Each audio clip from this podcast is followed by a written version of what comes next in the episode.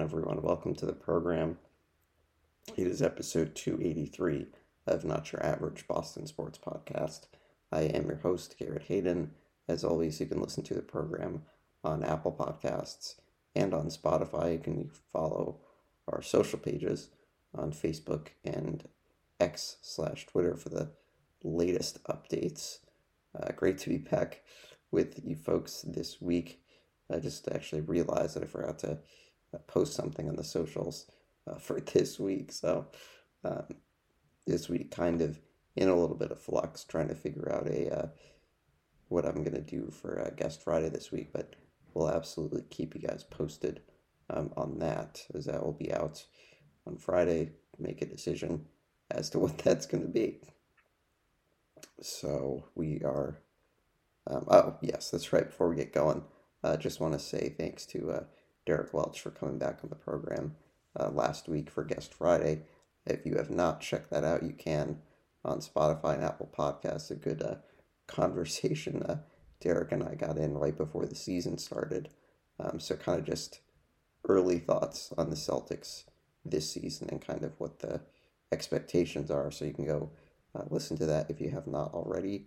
So, we're going to start today's program with the uh, the local football team, and you know it was. Uh, I think there was some you know optimism and positivity coming into this game based on what the Patriots showed uh, last week in their win over the Bills, but unfortunately, the team kind of came back to earth yesterday, um, and I think again, kind of the same issues that the offense is is running into. You know, the inconsistencies at the quarterback position. You know, I think the guys on offense, you know, not really able to make enough plays against the Dolphins defense. I mean, I think it's I think it's it's unfortunate because I think this is a solid group of offensive players that I think at full health and you know playing at their best. It's a quality unit, but I think there just are too many things that can go sideways. Um, and it almost seems like they're an offensive group that has to play perfectly um, offensively to have a chance to win, you know, and that means no turnovers. And it's just like, I know that obviously you want it to be perfect. You want an offense to not turn the ball over, but it's just impossible to expect. Um, and I just think that they're an offense that cannot make mistakes. And it's just like, that's no real way to play football. You know, that you cannot make any mistakes, and if you do, you lose. Um, and it's just like they need to have, you know, more of eh, like a better offense that can withstand mistakes. And it almost felt like, you know, a decent first half the Patriots played, you know, up until the interception by Jalen Ramsey. It was like, you know, okay, they get the ball back 14 7 they're going to go down and tie the game, you know, and then it felt like the game was over after the interception. And I think that's kind of the frustrating part with this offense that it doesn't feel like, you know, they can make a mistake like that and bounce right back. You know, maybe they did last week a couple of times against the Bills, but I think it just, I think you know, unfortunately, what you saw yesterday is just what this team is. You know, I think a team that I think defensively can keep a team in games for for most of the time, but then an offense that I think really, I don't want to say limited, but it is kind of limited in what it can do. Um, and I think that's just kind of what the what the story is this season to this point. And you know, I got to be honest, it doesn't help that in the first eight games of the season, the Patriots are playing some really good teams. Um, you know, I think the schedule this year was going to be harder. You know, I thought that, okay, yes, the schedule was going to be hard, but, you know, you'd see more strides from Mac Jones in the offense. And I think, in fairness, you have seen uh, some things become better over the last few weeks. You know, you've seen little signs of life from certain guys in the offense. You know, Kendrick Bourne obviously was good yesterday before the injury. Kind of not sure about the injury uh, you know, timetable there with the knee, you know, if he's going to have to miss any time. Uh, but I think, you know, there were signs that you were starting to, you know, show some life in the offense, you know, getting these long touchdown drives to get your way back into games. And I think wasn't something we saw a couple weeks ago in the blowouts to, you know, Dallas and New Orleans, obviously, because they scored three points in both of those games, but, or three points combined in those two games. But I think, again, it's just an offense that's not built to withstand or cannot withstand mistakes, cannot with cannot withstand, you know, fumbles and interceptions and turnovers because it just is you know, they need all the offensive possessions that they can get. And, you know, when it's when they're cut short by turnovers or, you know, getting three points instead of seven, it's like those, you know, kind of end up being deciding factors in games. And I think, you know, I was impressed with what Mac Jones did last week. You know, yesterday it just seemed like it seemed to be a little bit more of the same. You know, a, a quarterback that I think is a, still, I think, capable in terms of being a starter in this league, but it's just the play is way too similar to last season. You know, not stepping up on some throws, you know, making poor decisions and poor throws, you know, and it's almost like with him, anytime he plays well, it's, you know, I don't want to say too good to be true, but it's almost like that's kind of what it was. And it felt like he played well early, you know, getting that touchdown pass to Bourne after the interception. And you felt like, okay, here's this team coming. And then, you know, just makes the bad decision on the throw to Ramsey. And that kind of ended up being the game. You know, the Patriots did do a good job, I think, battling back with that 80 yard touchdown drive in the fourth quarter, getting it back to a one score game. But, you know, I think in terms of the Dolphins offensively, you know, I think Tua obviously has made tremendous strides over the last couple of years. And I think is very difficult to, you know, disrupt his timing. Um, I thought f- for some parts of the game, the Patriots did okay, but I think, you know, it just is is glaring when the Patriots miss are missing, you know, a key player in the secondary, which they were with Gonzalez. And I thought that you know, if he's healthy in that game, maybe it's different.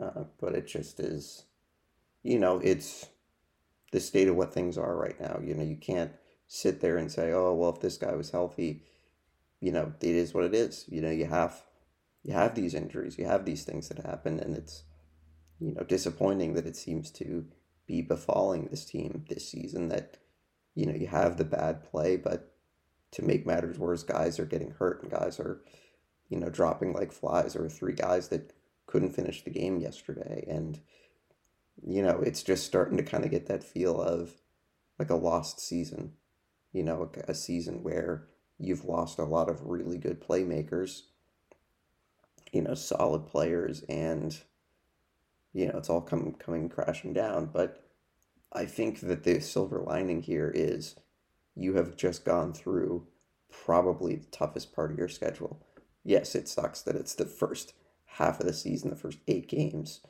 but it's like you look at the schedule for the next couple of weeks. It's there are a lot of winnable games in there, and you know this is kind of where the hard part is with this team and kind of where they're at. Where you know there's there's I think that there's something to be said for both like directions here that you can have one direction where you look at the schedule and think, okay, here are a lot of games that we can win. We can get back in this. You know, it's it's a tall task to see if you can get back into, you know, playoff positioning. But I think you look at the next four opponents, I don't think any of those four opponents are teams that you look at and say, "Oh my god, how are they going to beat this team even with the 2 and 6 record, even with the inconsistencies?" This is still a team that can beat that can like this is not a team that is incapable of winning. You know, I think anyone that has watched this team play for the first eight weeks of the season knows that they are capable of winning games. You've had a couple games come down to the wire. You know, you just beat a Buffalo team that, you know, is still very talented. So I think, you know, the other part of this is trade deadlines tomorrow or Wednesday, I think. Do you trade off some guys? Do you start, you know, looking ahead to 2024, giving some playing time to, you know, younger guys, seeing what they can do? I think not punting on the season because I don't like the idea of like tanking or anything like that um, because I just think it's, you know, we've had this conversation already, but it's not something that I think this team should be doing. But I think there could be something to be said for, okay, you know, let's see what we have in some of these younger guys, get them some time because I think out of necessity, some young receivers might need to play more with um, both Parker and Bourne leaving the game yesterday. So it's entirely possible that you see more, you know, Tyquan Thornton, you see more Kayshon Boutte, you see more of some of these guys that haven't played very much recently. So, so I think that there are kind of two directions. You know, I think with the trade deadline, a lot of people are expecting, oh my God, they're going to be, you know, trading every single guy that's good. This is not, uh, you know, it's kind of different than other trade deadlines, in my opinion. You know, I just feel like, sure, you can sell off certain pieces, but it's like, I guess I'm not sure how much value you really can get um, at the deadline. And I think some people are, you know, maybe blowing it out of proportion that, oh my God, you can get first and second round picks. And it's like, I don't think that that's the case, you know, and I think any major trade that you make, you know, getting rid of, you know, Dugger or Henry or someone like that, it's like that kind of might do something negative to your locker room. And I think this team already is going through a hard season. There's no reason to make it worse by, you know, trading a team leader. And granted, maybe some of these guys are going to be free agents, you know, and you might get want to get something for them now, but it's like I kind of don't know what their value would be. You know, I think Josh Uche's name has been brought up in terms of being a trade piece, which I think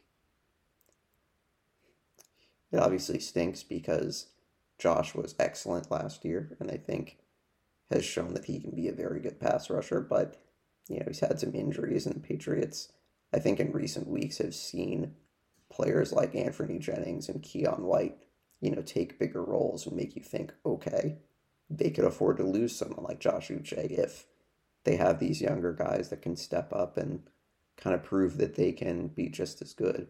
So,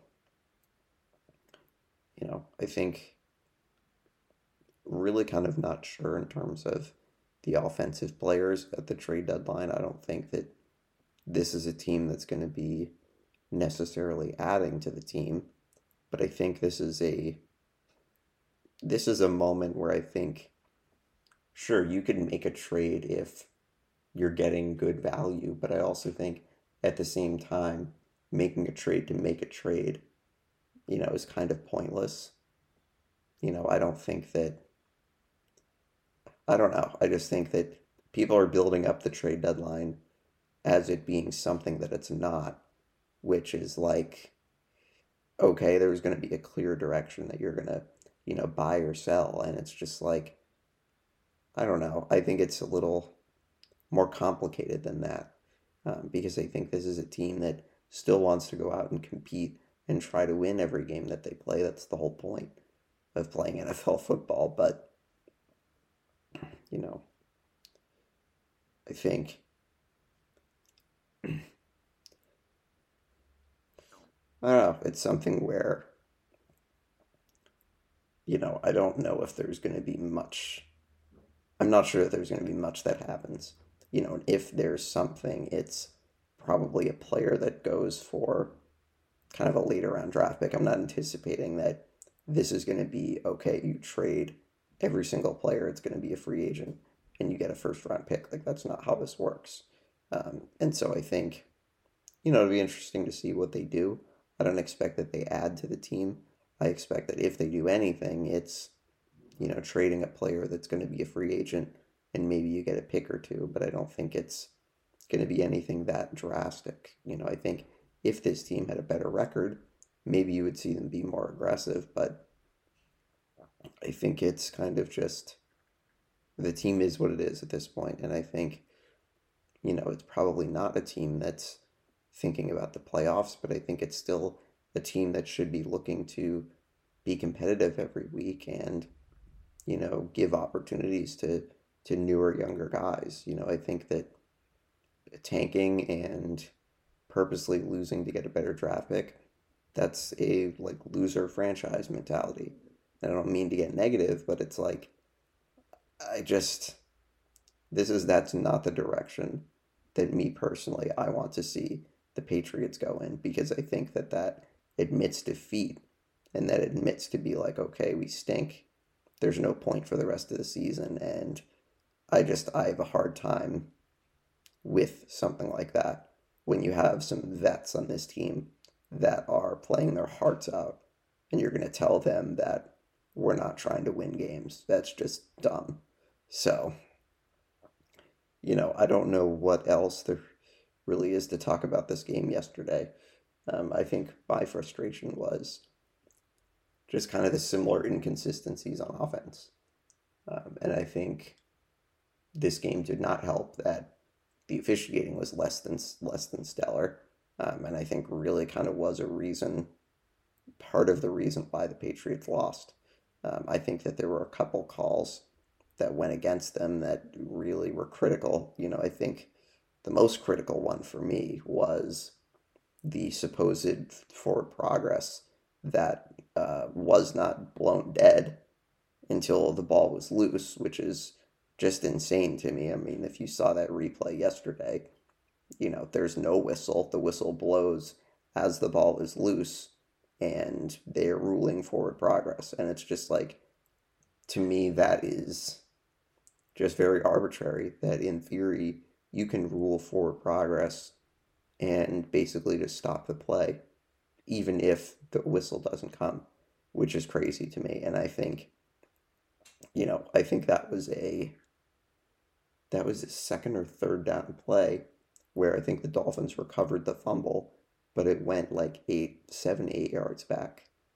And, you know, I think would have given the Patriots the ability to possibly get the ball back. I mean, I know it was one or two plays later that they found Waddle for the touchdown that pretty much put the game out of reach, but you know, do the Dolphins approach that play differently if they you know, have seven, eight more yards to gain. So I just think that was just, that was terrible, you know, and I also think, you know, not that this play had a bearing on the final play, but, or the final score, but, you know, somehow DeVante Parker getting leveled helmet to helmet, you know, pretty textbook example of a defenseless receiver, but there's no penalty. And it just is like, it seems like week after week. It's not just the Patriots. It's I've seen in other games where the application of the rules seem to be different for plays that are similar.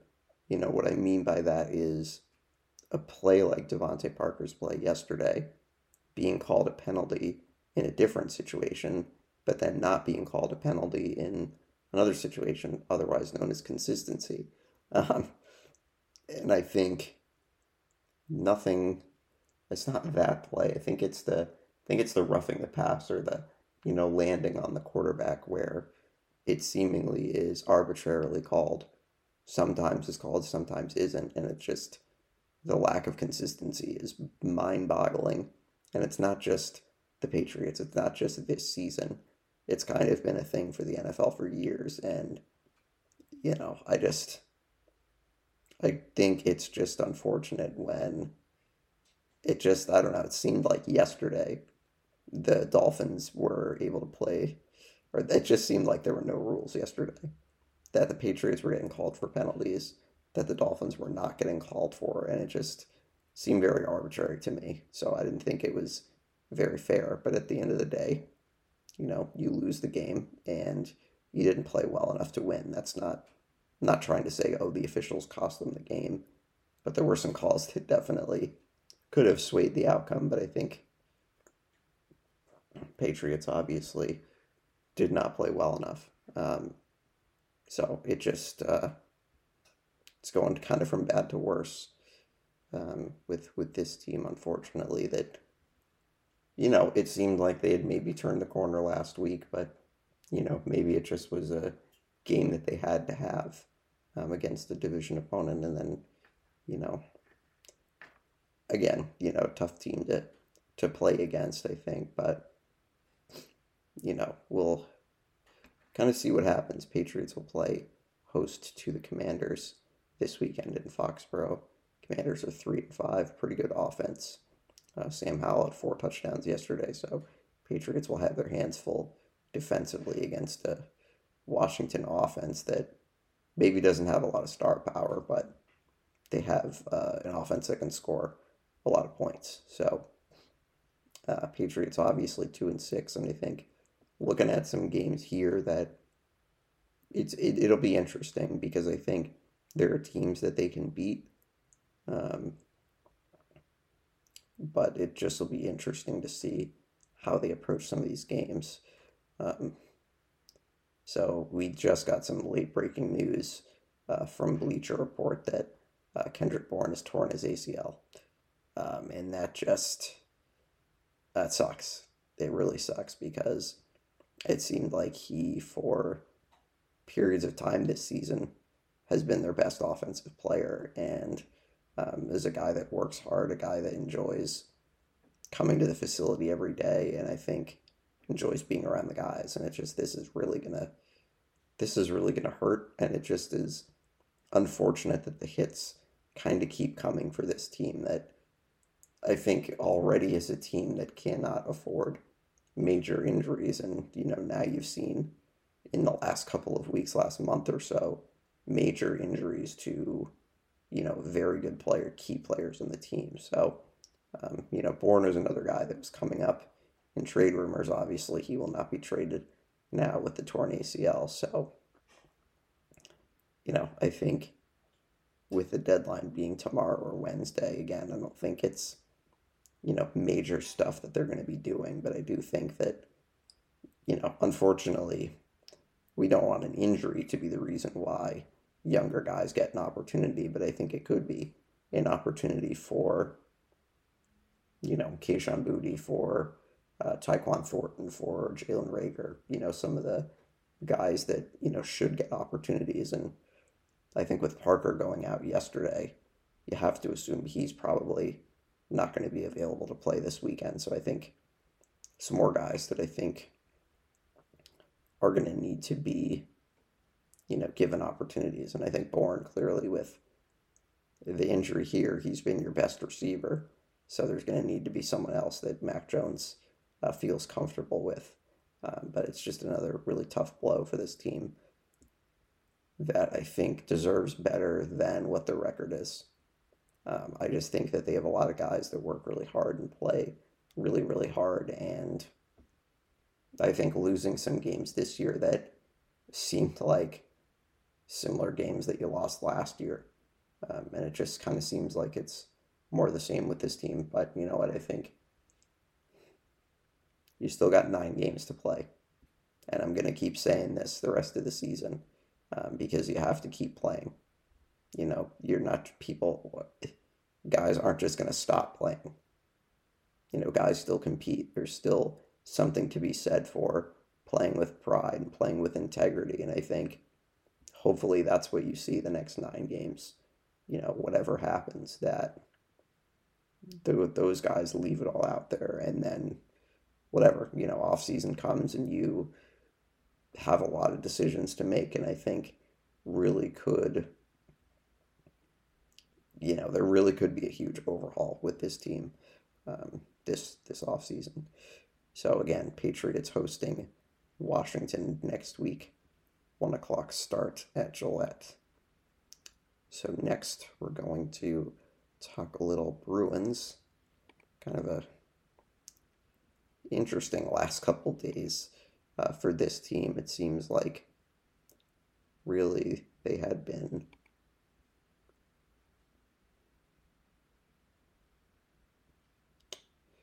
um, just trying to figure out where we left off last week. Um,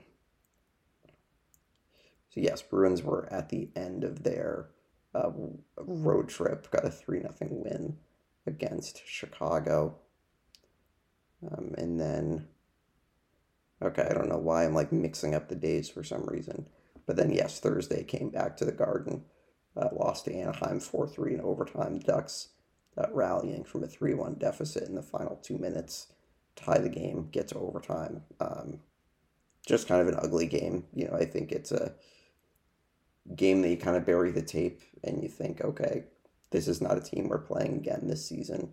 Um, you know, Western Conference opponent. It's kind of wild that the Bruins kicked off the season with six in a row. Yeah, I think it was six in a row against Western Conference teams. So, you know, I think games like that are going to happen.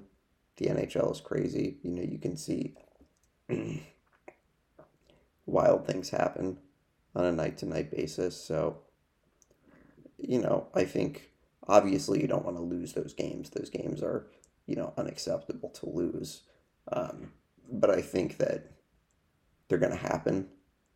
Games like that are going to happen. You just hope that they don't happen a lot. You know, you hope that it's not, you know, a pattern or anything. But I think the Bruins did a good job of atoning for that uh, with a good late game performance Saturday against Detroit. I mean, obviously, it didn't. It's not like they scored a lot of goals. They scored an empty net goal, but I think did a better job defensively. You know, paying attention to details um, and closing out that win against a Detroit team that I thought had really come out of the gates. You know, swinging over the first um, five six games that they played. Um, so I thought it was a good win for the Bruins. You know, Pastrnak's Pastrnak. He's just ridiculous, and he's so much fun to watch on those, you know, penalty shots. Seems interesting. It seems like the NHL, the officials are becoming more liberal with, uh, you know, awarding penalty shots. You know, I think that might have something to do with trying to get the game more interesting, but whatever, you know, you'll take it. So, uh, Pasta with two goals in this game against Detroit. Bruins also getting goals from Pavel Zacha and Charlie McAvoy. So I think, again, with this team, it's just going to be much different. You know, you're not going to see, I don't think you're going to see a lot of guys putting up, you know, 50 points or something. I just think that this is going to be a team that's going to be built defensively and in goal. You know, and any goals you can get from outside sources are kind of going to be a bonus. You know, not saying that Pastrnak's the only guy that's, you know, going to score points. You know, Marchand's obviously going to put up points. I think Zacha will too. But I don't think you're going to see like a super deep offensive group like you did last year. You know, like you had Zacha putting up career high in points. You know, Pastrnak, Marchand, Bergeron, Krejci, you know, Tyler Bertuzzi at the end of the season you just had so many guys that could put in points or put in goals. And I think it's just going to be different this year. You know, I think it may not be as many guys being able to score, but I think I have confidence that this group is going to be right where it needs to be because the goaltending is just ridiculous. You know, it's Ullmark and Swayman, it's like they have not skipped a beat from last season. Um, you know, I think losing that game to Anaheim, there were a couple bad bounces in that game. You know, a couple goals that went in deflected off of sticks. You know, I think there were two goals that were deflected in off something, and then there was a third a third goal where you know Ullmark made a bunch of saves in close, um, and Anaheim scored off a net mouth scramble. But you know, other than that, you have two goalies that have just been outstanding, and I think there's every reason to believe that they will be a playoff team with these two guys in goal. And, you know, it's going to be different and probably going to be a struggle a lot of nights to score goals, but I think having the confidence of the elite goaltending and the elite defense that you have, that I think, you know, leads you to believe that they're going to be a, a quality team. Now, it will be interesting tonight. Bruins face the Panthers as their homestand kicks off, or as their homestand uh, continues. And then Tuesday night against, or excuse me, Wednesday night against Toronto. Um, a couple of interesting opponents here that, you know, Florida, obviously a team that beat you in the playoffs last year. And then Toronto, a team that you're probably going to be battling for the division all season. So I think you know these two games will be interesting to see how they match up against division opponents and you know teams that you're going to be matching up against all season long. Um, and so I think it just will be interesting uh, because I think the first couple weeks of the season, Bruins maybe haven't faced you know the best competition, and I think playing these two teams, teams that I think are likely going to be playoff teams, teams that you're going to be battling against, you know, I think it's going to be a good opportunity for some of these guys. Um, unfortunately, the Bruins put uh, Milan Lucic on long-term injured reserve, took a shot um, off his leg on the road trip, um, so he'll be out for a few weeks. Oscar Steen got recalled, played on Saturday. Actually thought played pretty well, so it'd be interesting to see if he continues to get ice time over the next couple of games.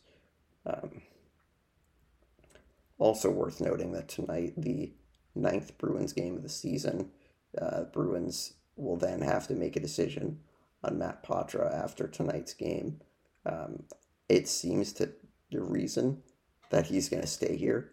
I think based on some of the things that Bruins teammates have said, based on things that Jim Montgomery has said, you know, it seems like all signs are pointing to him, you know, staying here with the big club. Uh, because I think, as I said maybe last week or two weeks ago, that it seems like the only way that he's going to be able to adjust to the pro game is to continue to get games, continue to get games under his belt, you know, adjust to the physicality and, you know, having to bring it every night. And I think there have been a lot of, you know, moments that haven't gone his way, but he's been able to be resilient and pick back up. You know, I think there have been a couple times that he's been, you know, knocked down or, you know, cross checked or something like that, but he gets right back up and I think is not afraid of that contact and, you know, going to the dirty areas, doing all those things that, you know, guys do in their fifth, sixth years of hockey. You know, not typically something that guys like him pick up immediately. So, you know, I hope that he stays. I think that all signs point to him staying. Um, and I also think that, you know, speaking of, I think an offensive group that may not be able to score at the rate of last year's team, keeping someone on the team that gives you some some juice, gives you a spark, you know, can give you the ability to put up points. Um, you know, you want to keep those guys on the team, even if they're 19 and you may be burning a year of their entry level contract. Who cares? You know, you need playmakers and you need playmakers at center. You know, this is an organization that I think over the last couple of years have had a lot of trouble in developing centers and you know, getting them ready for NHL action. And it's like, hey, you got some kid here that looks like he's ready to compete nightly and has been. You know, I think has five points on the season, maybe third most on the team, fourth most, tied for fourth most on the team with Van Riemsdyk and Coyle. But it's like, I think you got to keep him here.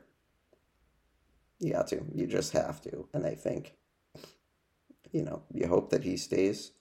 Um, it would be pretty disappointing if they send him back to the minors, but you know, I think I have faith in the Bruins that they're going to be able to make the right decision here and you know do what's best for the team.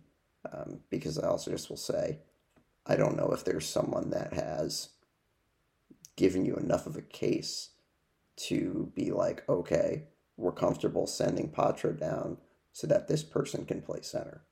You know, I don't really know if they have someone else that can do that. So that's another reason why he should stay. Is it's like he gives you some offensive pop, you know, and some and some juice, and it's like, I don't know, like are they looking at Morgan Geekie to center the second line if Poitras gets sent down? You know, what are they looking at? So I think that that's kind of all the more reason why he should stay in because I don't know if the Bruins really have a good enough backup plan for that situation.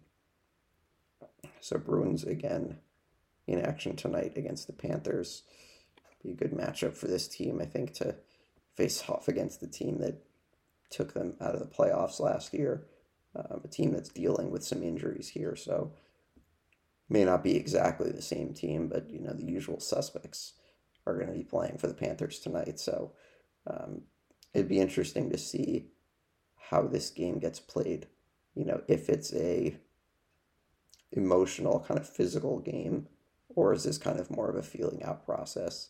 Um, but it'll be interesting as the Bruins now are kind of in the thick of playing Eastern Conference teams and teams that they're going to be, you know, competing against all season. You know, I think the schedule is the schedule, and you know you kind of play whatever it is. But I think once you start getting into Eastern Conference teams, that's really when it just gets going. And the Bruins play only two Western Conference teams the month of November, so a lot of division games. Got their uh, Maple Leafs and the Red Wings twice. Got Montreal twice. Got the uh, Panthers and then uh, Lightning. So it'll be interesting to see how the Bruins perform over the next couple of weeks. Just trying to see if there's any other notes that I wanted to get to.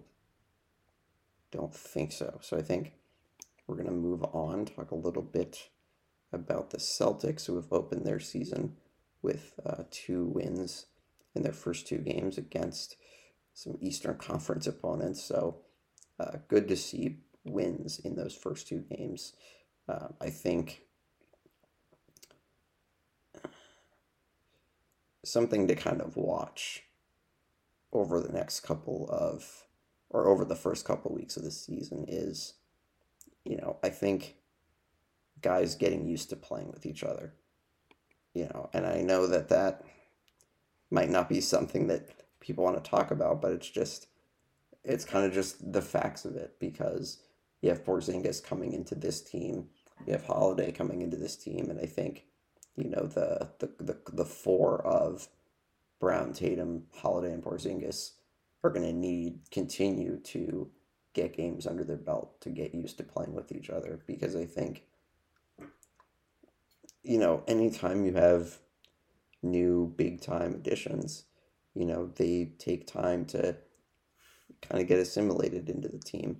Um, it was a really good win against the Heat on Friday. You know, that was a game that I felt like it was really good, you know, shot distribution that there wasn't anyone that got, you know, too many shots. You know, I think that it's kind of with this group, it's finding a good balance between, you know, guys taking shots, but guys take setting up other guys. And I think, you know, you have Brown and Tatum are most likely going to be the guys that get the most shots on a night to night basis. You know, I think Porzingis and Holiday will get looks, but I think, you know, they're looking for one guy, one or two guys to pop every game. And I think Friday night you got that with uh, White and Brown really popped off in the second half. You know, Jason was really good as well, 22 points, uh, eight rebounds, and five assists. Um, but you had White with 28 points. It's just ridiculous the way he's able to knock down pressure three after pressure three. And Jaylen Brown, who I think bounced back after maybe a shaky first game to score 27 against the Heat, against a team that, you know, he probably was looking for some redemption against, you know, after that eight turnover game seven he had um, last season. So I thought it was good to see him kind of get back on track. I think that there were some people that maybe got excited with the fact that he, or well, I shouldn't say excited like that, but some people that maybe got up in arms with the fact they didn't play well in the first game. But I think he's an all NBA player, as we've seen. And I think you should expect that he's going to be able to bounce back. Uh, but I think, you know, Porzingis and Holiday, both guys that were pretty efficient. You know, Holiday had almost a triple double at 17 points, 10 rebounds, 7 assists. Um, and Porzingis was 17 points and 9 rebounds. So I think continuing to, you know, see what this group can do, you know, with Derrick White probably starting most nights, you know, Horford coming off the bench was really effective in the 25 minutes that he played, didn't score, was 0 for 6 from the field, but had 10 rebounds, had two, two assists, and had a block shot. So I think it's going to be interesting with this team in terms of, you know, what buttons does Joe Mazzulla push from the bench? You know, I think most nights you're going to see Hauser and Pritchard and Horford get minutes off the bench, but then it's like beyond that, who does he put in? You know, it was Oshae Brissett on Friday, and it ended up being the right thing because I think he injected some energy into the team, led to them getting back in the game in the second quarter. So I think it just will be interesting to see does someone like Lamar Stevens get some minutes early in games? Does Kornet, you know, do they look at someone like Delano Banton to give them a spark? You know, I'm kind of curious to see game to game, you know, who's going to get those kind of unexpected minutes off the bench. I think with the trio of Hauser, Pritchard, and Horford, you know, slash Derrick White, whoever starts on a given night, or whoever sits on a given night, those are going to be the guys that you see off the bench. But then outside of that, who do you see? Is it Kornet? Is it is it uh, Brissett? Is it Lamar Stevens? Someone like that. You know, I'm kind of curious to see how they approach um, this early part of the season with guys playing together and making sure that you know the shot distribution is where it needs to be. I think Friday night was perfect. I think that's exactly what you want to try to aim for. Um, and so I was really impressed with the way that they were able to come up with clutch buckets in the second quarter, or in the second half, excuse me. You know, as the Heat were making it closer. And yeah, there were times where it felt like, okay, here we go again, blowing a late lead. But I thought the Celtics really did an excellent job down the stretch of getting the key baskets, getting the key stops um, and being able to close out the game. So, really impressed with that win at home. Obviously, they beat the Knicks in the first game as well. Took a lot of late game execution there. Um, but I think speaking of Joe Mazzulla and the right buttons, I thought that his addition of, or his insertion of Peyton Pritchard late in that game against the Knicks was really a really, really good move. You know, getting Peyton's speed onto the court to catch that inbounds pass, but then also the confidence in him to make some clutch free throws, which ended up, you know, clinching the game. So I thought that that was another great decision by Joe, and I think, I think that he deserves a lot of credit for what he did last season, despite some people criticizing him, and you know maybe rightfully so. But I think he did a good job of kind of learning on the fly. And I think that you're starting to see, okay, here are some decisions that he made in the first two games that, you know, are kind of ballsy decisions. And I think decisions that help the team win, you know, whether it was putting Pritchard in the last couple seconds in the opener, putting in Oshae Brissett in the first half to give the team some energy. Um, I just think you're going to see a more prepared Joe Mazzulla this season that he's going to be making a lot of these decisions that are going to help the team win. And I think it will kind of make people forget about some of the, the issues that he had last season, maybe not calling timeouts and things like that. But I think it's very positive the first two games uh, for the Celtics. It'd be interesting to see tonight against Washington. I think a team that's capable of scoring a lot of points. You know, how do the Celtics look defensively?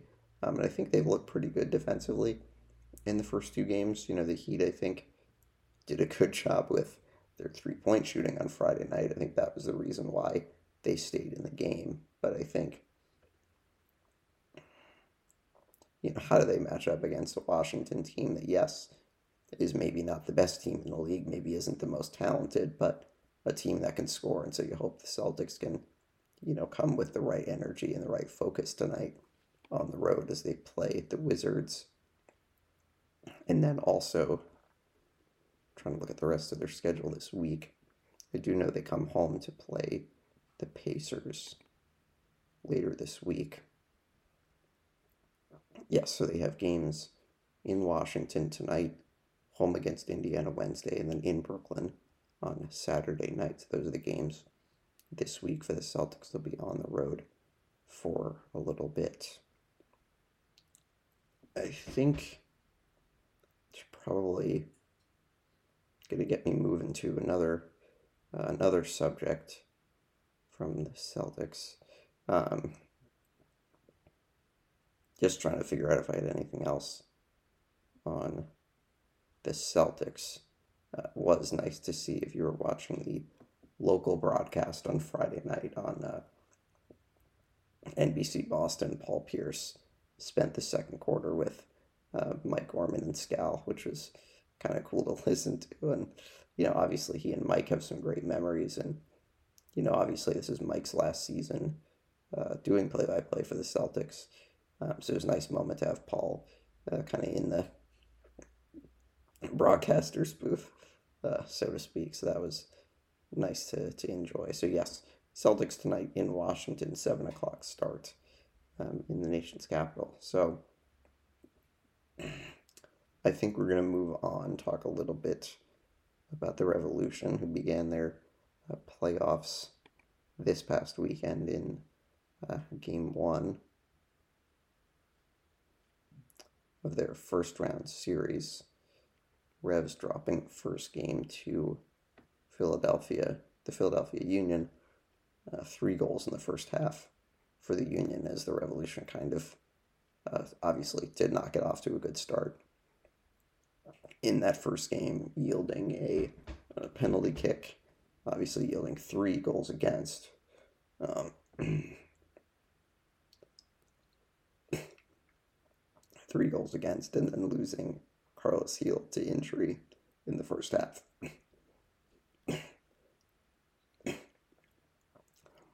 Which obviously was not fun.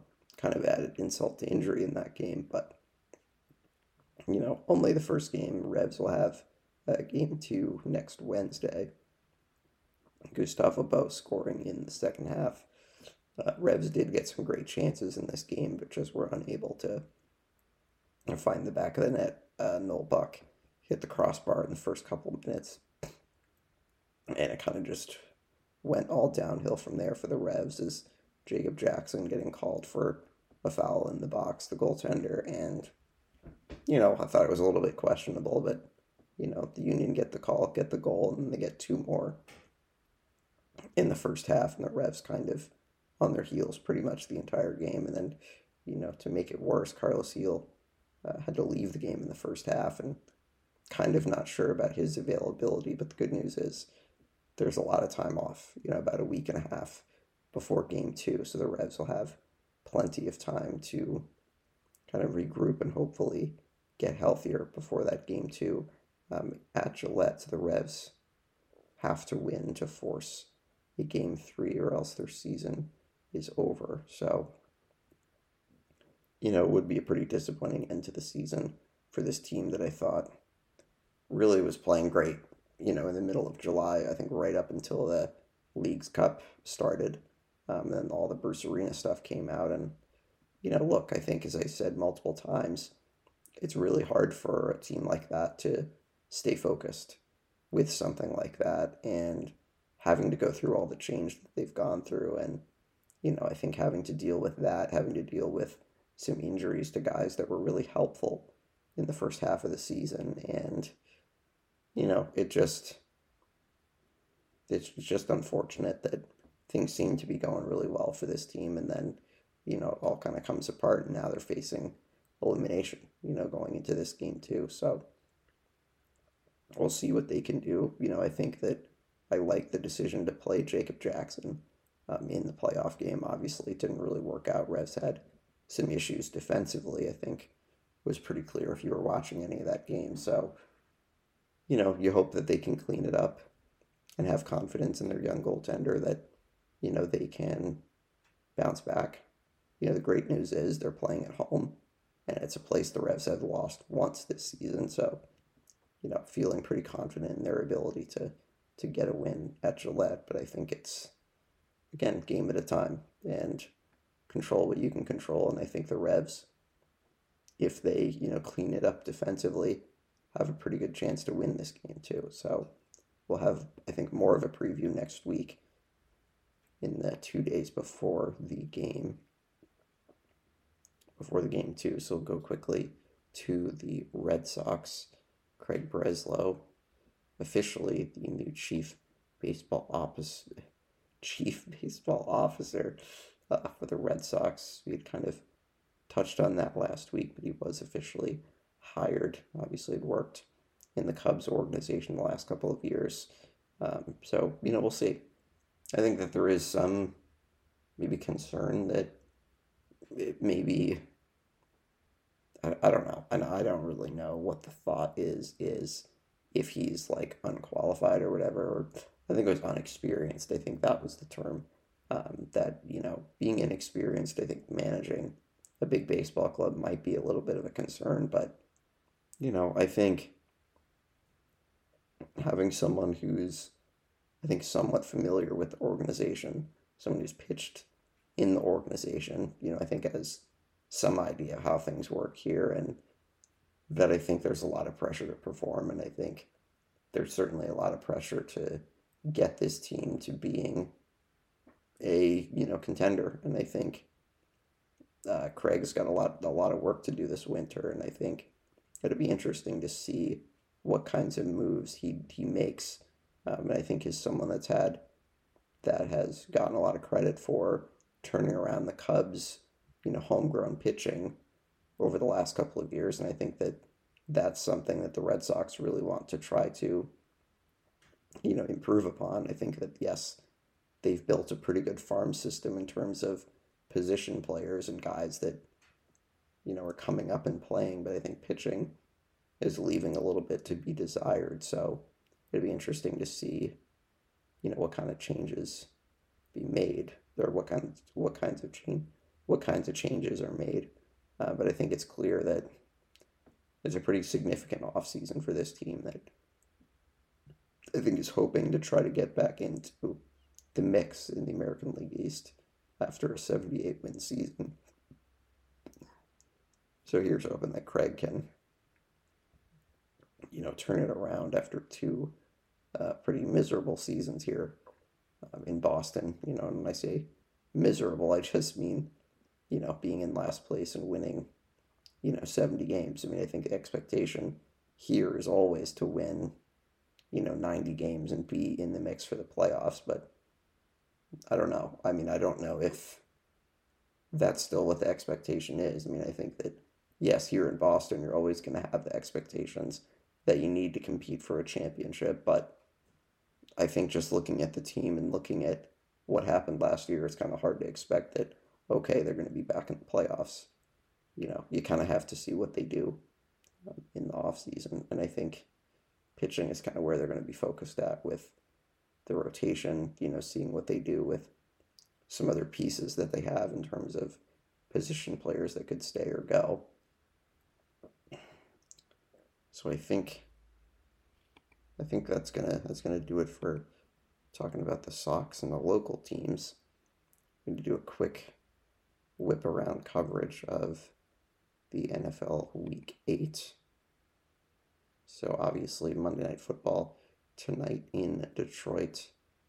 The Lions and the Raiders. I think Jimmy Garoppolo is available for the Raiders tonight. Lions at 5 and 2 hosting tonight. Thursday night, the Bills uh, holding off the Buccaneers 24 to 18 as the Buccaneers Hail Mary fell short of uh, receivers in the end zone. So Bucks drop to three and four. Bills get the win.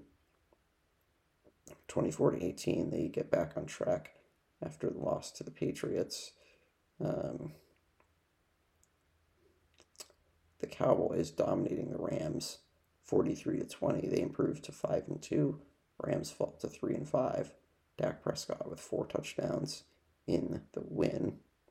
The Vikings beat the Packers 24 to 10, although there's concern that Kirk Cousins has torn his Achilles. Um, and so obviously it's a little bittersweet for the Vikings as they beat the Packers 24 to 10, even their record at 4 and 4, but kind of with some uncertainty with the injury here um, as to who takes over for Minnesota. The Titans getting three touchdowns, or four touchdowns, excuse me, from Will Levis in his first career start. Titans beat the Falcons 28 to 28 to 23. The Saints with an offensive explosion, 38 points against the Colts. In Indianapolis, they win 38 to 27. Alvin Kamara with two touchdowns. Saints improve to 4 and 4. Colts drop to 3 and 5. Patriots will be playing the Colts in 2 weeks in Germany. The Jets get the win over the Giants in a pretty ridiculous uh, comeback fashion as the Giants uh, head ahead 10 to 7 I think with under a minute in the in the fourth quarter go for the field goal field goal misses Jets get the ball get in field goal range tie it and then win it in overtime 13-10 Jets improve to 4 and 3 with the win the Jags win their fifth straight 20 to 10 over the Steelers as they improve to 6 and 2 with the win. Steelers drop to 4 and 3. The Eagles outlasting the Commanders 38 to 31. Actually had a comeback in this as the Commanders jumped ahead 14 to 3, but the Eagles come back and win. Commanders drop to 3 and 5. Eagles are 7 and 1. Patriots host the Commanders next week. The Panthers get their first win of the season, 15 to 13 over the Texans. Bryce Young 235 yards and a touchdown in this game. Panthers get their first win of the season at home. The Seahawks beating the Browns 24 20. Geno Smith 250 yards and two touchdowns. Seahawks improve to 5 and 2. The Broncos surprising the Chiefs at home 24 to 9 the final score. Broncos improved to 3 and 5 and the Chiefs fall to 6 and 2. Ravens beat the Cardinals 31-24 yesterday. Gus Edwards with three touchdown runs.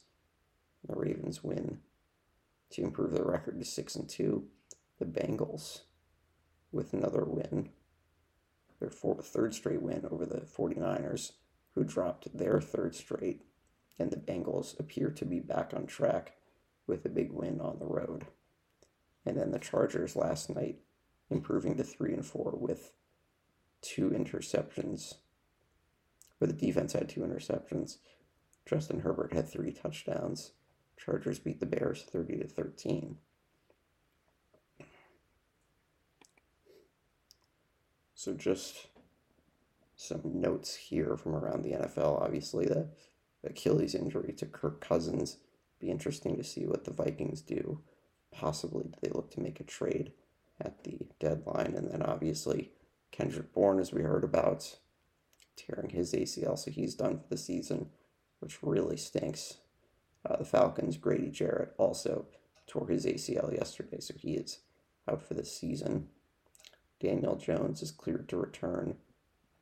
Um, so I think would assume next week as he's cleared to return from injury, and then Rashan Gary getting a new contract with the Packers, four years for 107 million.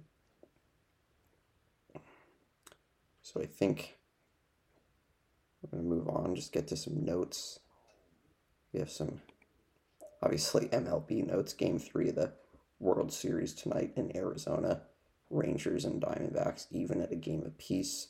Pretty exciting series so far, so be interesting to see how the D-backs and their young stars do at the home home World Series game for the first time in over 20 years.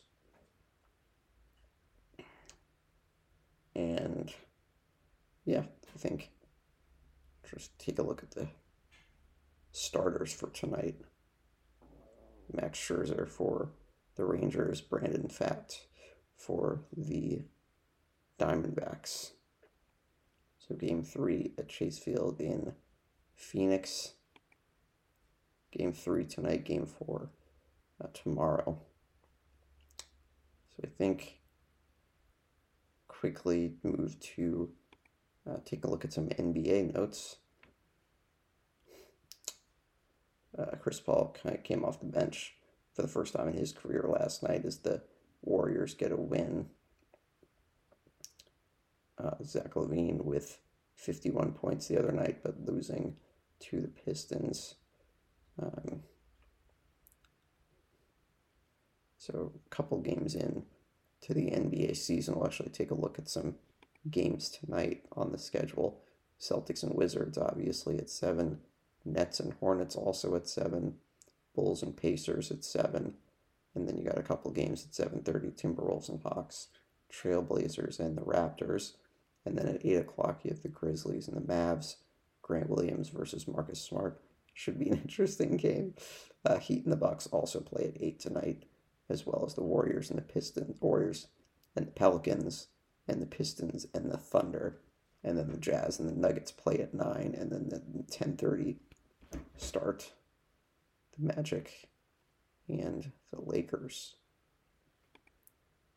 So we're going to take a look at some NHL notes. Uh, Connor McDavid did return for the Oilers as they won the Heritage Classic last night outdoors in Edmonton, so good win for them there. Um, Bruins, uh, former Bruins defenseman Connor Clifton suspended two games by the NHL for an illegal check to the head. I'll take a look at some NHL games tonight. Bruins and Panthers, obviously, the Garden. A couple of other 7 o'clock starts Carolina and Philadelphia, Seattle and Tampa Bay, Anaheim and Pittsburgh. And then at 7.30, Detroit and the Islanders, the Rangers and the Jets. And then at 8 o'clock, Columbus and Dallas. And then two 10 o'clock games, Chicago at Arizona and Montreal at Vegas. So I think think that's going to do it for me this week. Before we let you guys go, would like to say uh, happy trails to Joe Thornton, who reti- uh, announced his retirement over the weekend from the NHL. 24 seasons in the NHL for uh, Jumbo Joe. Played uh, for played eight years in Boston, um, and then obviously kind of seemed to, or obviously made his, I think made his bones in uh, San Jose after the trade, uh, with some big time point seasons. Unfortunately, Joe was never able to lift the Stanley Cup, but I think someone that's always been uh, respected around the NHL is, I think, a, a, a happy-go-lucky guy and you know quite a career. Fifteen hundred and thirty-nine points is twelfth all time in um, NHL points. Also won the Hart Trophy in uh, 0506 um, with the Bruins and with San Jose. 125 points that season. So, yes, spent the first eight years of his career with the Bruins. Um, is a part of the Bruins' uh, 100 year centennial team. I think is a, is a member of that list, the 100 players. Um, so he had 454 games, or excuse me, 454 points in 532 games in Boston, 24 year NHL career that he finished with Florida. in 2022. So I think that's probably going to do it for me this week. Uh, great to be back on the program. We'll update you guys on Guest Friday later this week, so be on the lookout for that. Everyone, um, enjoy the rest of your week, and we'll talk to you soon.